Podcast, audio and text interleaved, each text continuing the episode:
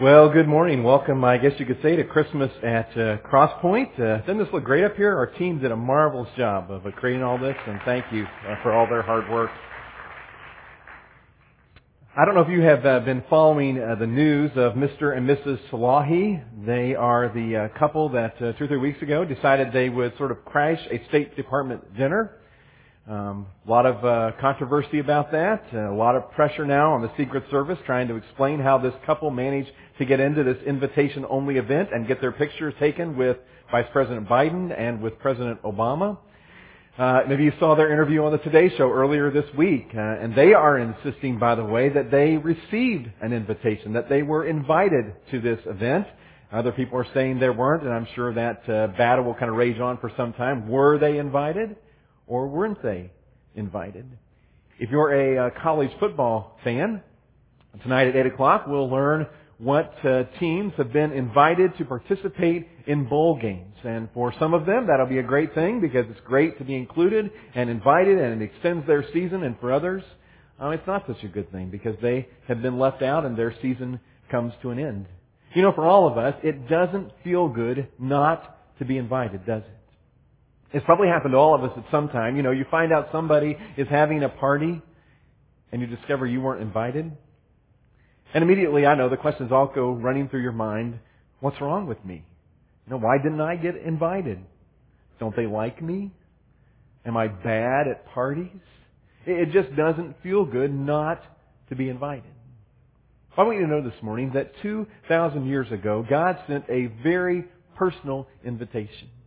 It was an invitation to follow Him, to be His friend, to worship Him. This invitation came in the form of a baby born in a manger. Jesus came to invite people to a relationship with God. And here's the best part. No one, absolutely no one, was left off the invitation list everyone, every one of us has been invited into this relationship with God. That's the message and the story of this Christmas season. And so for the next few weeks, I want to tell you, or maybe in a lot of our cases, remind us of the story of that invitation and the incredible difference it can make in our lives. Have you ever received a letter from the IRS?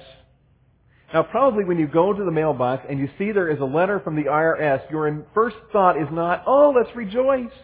Let's gather the family together and see what good news is contained in this letter. Probably not. Probably your first thought is, oh no, what did I do wrong?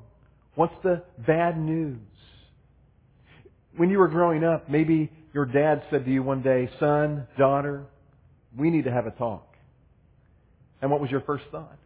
Oh no, what did I do wrong? Or how did he find out what I did wrong? Right?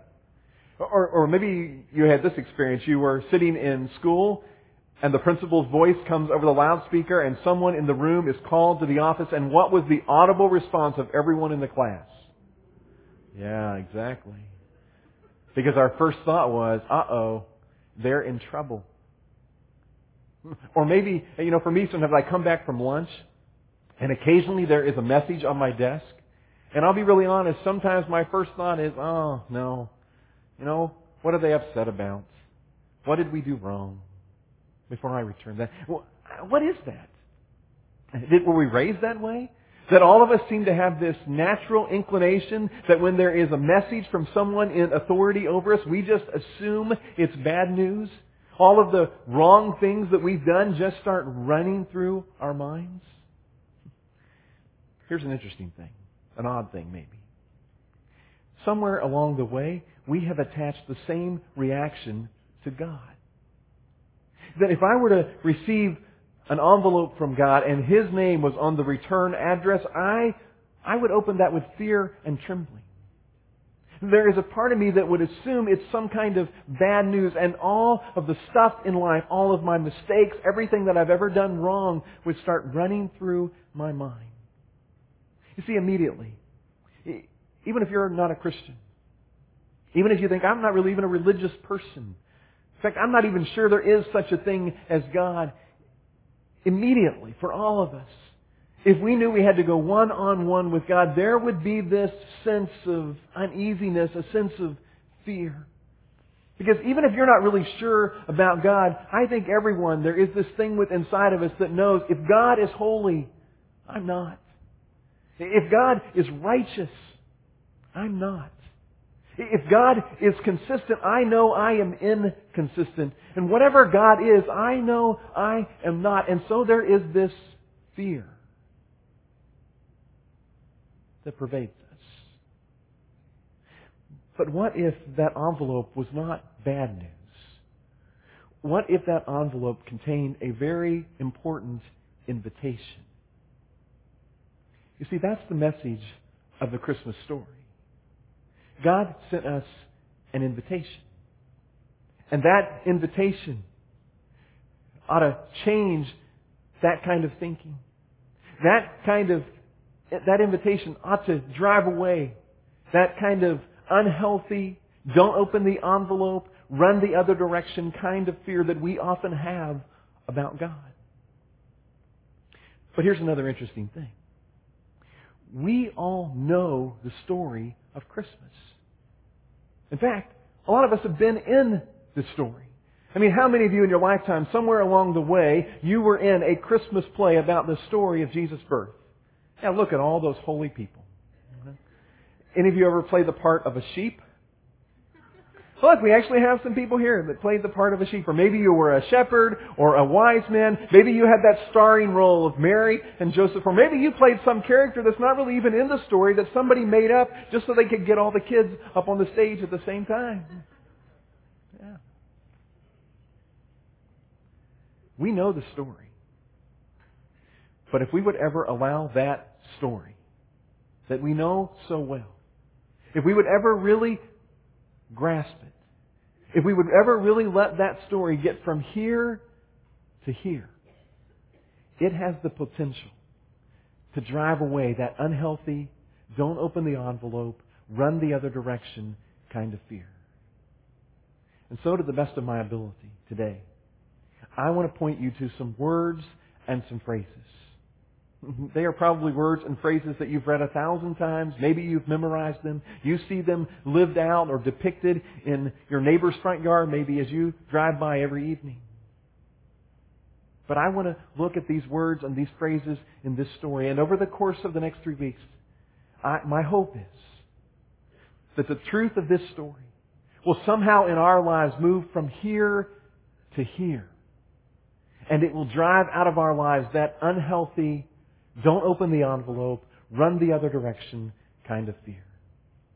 Now this story is found in Luke chapter 2. And so if you brought your Bibles today, and I hope that you did, I hope you always do, open them up and uh, find Luke chapter 2. It's one of the Gospels, one of the four stories about the life of Jesus. Matthew, Mark, Luke, and then John.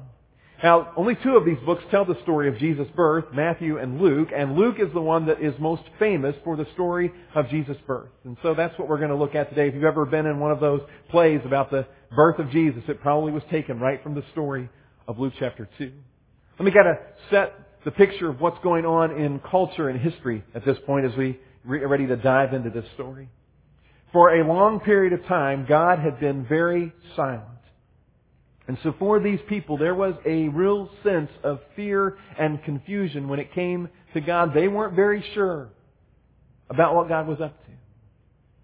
They had been under the rule of Rome for 40 years, and it was very difficult for them. In fact, you might be able to relate to some of the issues they were dealing with. There was great political confusion during this time. There was a lot of financial instability. Their taxes were incredibly high, and if you would have interviewed a lot of the Jews in that day, they would have said they have little say over what the government does. Relate any of that? And into this period and into this moment in these people's lives of fear and confusion and stress and anxiety, God breaks His silence and He sends and offers to them the greatest invitation that has ever been offered to any of us. Well, here's how this familiar story goes. Luke chapter 2, verse 1. In those days, Caesar Augustus issued a decree that a census should be taken of the entire Roman world. I don't know if Caesar wakes up one morning and says, how many people are actually in the Roman Empire? Let's count them. Well, probably not. Actually, commentators tell us that this was a regular habit about once every 14 years that a census like this would be taken. Verse 2 says, This was the first census taken while Quirinius was governor of Syria. And everyone went to their own town to register. You had to go back to your place of birth for the purpose of this census. Verse 4. So Joseph also went up from the town of Nazareth in Galilee to Judea, to Bethlehem, to the town of David, because he belonged to the house and line of David.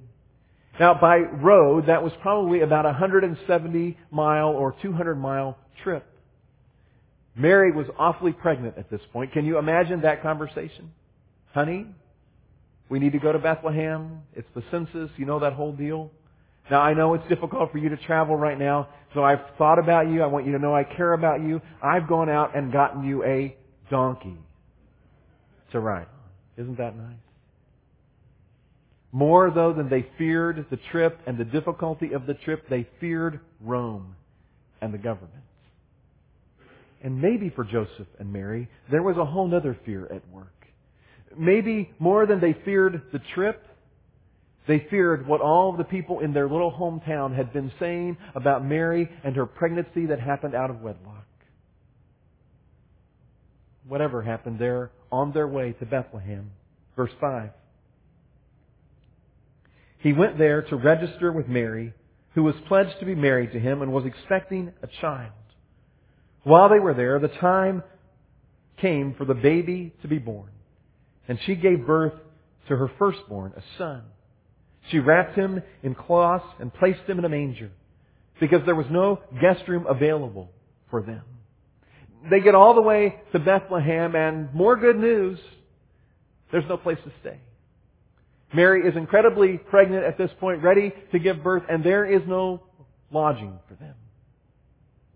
They find a place out in the stable, basically. And I'm sure at this point they thought to themselves, thank you very much, Rome, for making us make this stupid trip for your silly census in this condition. Maybe there was a part of them that thought, thank you, God, for really providing for us when we got here. We're stuck out here giving birth to a baby in a stable. Well, what comes next, the scene that happens next, is one of those scenes that we, we probably have memorized. It, it is a spectacular scene. But what happens next in these verses is really the bottom line of the Christmas story. And it's inside of these next few lines that if we could ever really get a grip on them, they could change our hearts. Verse 8 says this, And there were shepherds living out in the fields nearby, keeping watch over their flocks at night. I don't know what that was like. Maybe because it was a habit for them. They were used to sitting out under the stars by a fire, and they just were telling stories. Maybe it was the same stories they told over and over again. Maybe they were laughing about the events of the day, or maybe, maybe as they sat out under the stars, they just realized the immensity of the sky and the stars and just how small they really were. But as they were just doing their regular thing, listen to verse 9. An angel of the Lord appeared to them, and the glory of the Lord shone around them, and they were terrified. Now they probably could have left that last part out and we'd still know, wouldn't we? Does it surprise you that they were terrified? Of course they were terrified. They were doing what they did every single night, and in the quietness of that night, suddenly and spectacularly, the sky lights up in a way that they had never seen before. And suddenly, before them is an angel. Of course, they were terrified. In fact, Luke, when he writes this, he uses two forms of a Greek word, the Greek word that we get our words, phobia or fear from. And the way he uses them is a way to demonstrate just how much they were afraid. They literally mean big fear. Or as it's been translated here, absolutely terrified. You see, for these shepherds, they thought this was God showing up. And if God was showing up, in their minds, it couldn't be good news. It had to be bad news. And maybe like us, in their minds, suddenly they had flashbacks of all of the things that they had done wrong in life, all of the mistakes they had made in this last week, all of the ways they had disappointed God. They're terrified. But listen to what the angel says in verse 10. But the angel said to them, Do not be afraid. I bring you good news of great joy that will be for all the people. The angel says, You don't need to be afraid. I'm not bringing you bad news. I'm bringing you good news. And this is not just good news for you. This is good news for all people. This is not good news just for holy people. This is not good news just for righteous people. This is not good news just for consistent people. This is not good news just for Jewish people. This is not good news just for people who read their Bible. This is not good news just for people who were in church last Sunday. This is good news for all people. Implication? God is about to do something. And it has nothing to do with what you have or have not done in your life. This is good news about something that God is about to do. Then listen to verse 11. Today in the town of David, a coach has been born. No, that's not what it says. Today in the city of David, a financial counselor has been born. No. Today in the city of David, a marriage counselor has been born. No. It says, today in the city of David, a Savior has been born to you. God sent to us exactly what we needed the most. Savior. He is the Messiah, the Lord. And this will be a sign to you. You will find a baby wrapped in cloths and lying in a manger. And as if one angel wasn't enough to terrify them, listen to verse 13. Suddenly, a great company of heavenly hosts appeared. Now the sky is full of these angelic beings, and these are not little cupids floating around on a cloud playing a harp. These are, these are maybe frightening at first appearance beings. Praising God and saying, Glory to God in the highest heaven. The angel says they sing glory to God. In other words, this whole story is about what God is going to do. God gets all of the credit. The story begins with Him. He is the one who leverages everything in the story, and the story ends with Him. This is not about what we can or can't do. This whole story is about what God can do. And God gets all the credit. And on earth, peace to those on whom His favor rests. God gets all of the credits. And what do I get? I get peace. You see, this is the message of Christianity. It's the message of Christmas. When you and I understand that God sent a Savior into the world, not based on what I deserve, not about what I have earned, God sent a Savior into the world. And when that settles into your heart, when you come to fully understand God sent to us a Savior, well, you know what happens? God gets all the credit. And I get peace. You see, if my perception of this story is more about what I have done, if my relationship with God or my understanding of who God is is about what I can do, if it's about what I have or have not done in life, then you know what? God doesn't get any credit. Because then God is simply giving me what I deserve. That's not good news. That's fair news. But in this story, God doesn't give me what I deserve. This is all about what God does, regardless of what I have or have not done in life. And do you catch that last phrase in verse 14, on whom his favor rests. Do you realize God's favor rests on you? To which maybe you immediately protest, oh, no, His favor doesn't rest on me. I mean, maybe I can fool other people into letting their favor rest on me, but not God. See, you, you don't know what I've done. But God does. And maybe when you hear that His favor rests on you, the first thing you think is, wait a minute, you, you, there's this whole list of stuff that I've messed up in life. Maybe you think, you know, His favor doesn't rest on me, it might rest on her. She deserves some extra credit for putting up with me, but His favor doesn't rest on me.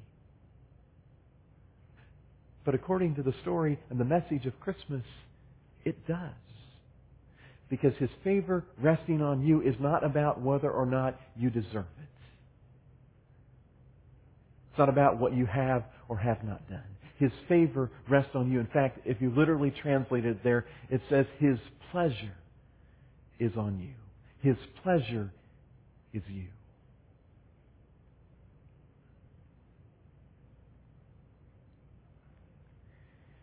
When Jesus became an adult, he had a group of followers who were very close to him, and he deeply invested his life in this group of followers, sometimes called his disciples. One of those guys was John, and later in life, John wrote one of the books that tells the story of Jesus' life, one of the Gospels. But he also wrote three other little books that are found in the Bible, very creatively titled 1 John, 2 John, and 3 John. And in those creatively titled books, John shares some things, some spiritual things that he's learned in his life about God. And among the things that he has learned, there is some insight for us about this whole story. He very simply says this in 1 John chapter 4 verse 18. He says there is no fear in love. He says in a relationship that is characterized by unconditional love, there is no fear. You see, but in our minds, our relationship with God is based on our performance. And because we think it's based on our performance, there is this unhealthy fear of God that we carry around. But John says that fear, that fear keeps us from having the kind of relationship with God that He intended. Because in perfect love, in unconditional love, there is no fear. Those two can't exist together. Then he says this, but perfect love drives out fear because fear has to do with punishment. You see, here's what's true for all of us. When we think about God, there is something inside of every human being that acknowledges we have done some things that are wrong. And probably because that we deserve some kind of punishment. But perfect love, God's love, was demonstrated in Jesus. And His perfect love came to drive out that fear of God that we often have. And the way that He did it was by allowing His Son to die on a cross to pay the penalty of our sin, to take our punishment. And Jesus' perfect love, His radical love, His take your sin upon me kind of love, drives out that fear in our lives and makes it possible for us to have a relationship with Jesus that is not based on my performance, but is based on what God has done. You see, that's the message of the Christmas story. That it's not about me. Don't fool yourself. It's not about you. It is all about what God has done through Jesus. See, the message of the Christmas story is very simple. Fear not. For my pleasure, my pleasure is on you. Fear not. I have given you what you needed most. A Savior who is Christ the Lord. And if you and I would ever fully grasp and would ever fully comprehend and take hold of the significance of that gift, if you and I would accept that invitation that God has given us, God will get all the glory. He'll get all the credit. And you and I will experience peace in our lives. God, thank you for your invitation. Thank you for your gift of Jesus that so transforms us. And God, over the course of these next few weeks, would you help us to understand in ways that we never have the simplicity and the beauty of this story? And God, would you use the truths of this story to drive that unhealthy, don't open the envelope, run the other way kind of fear out of our lives so that our relationship with you can be all that you intended to be. Thank you for Jesus and the fact that He is with us every day. In His name I pray. Amen.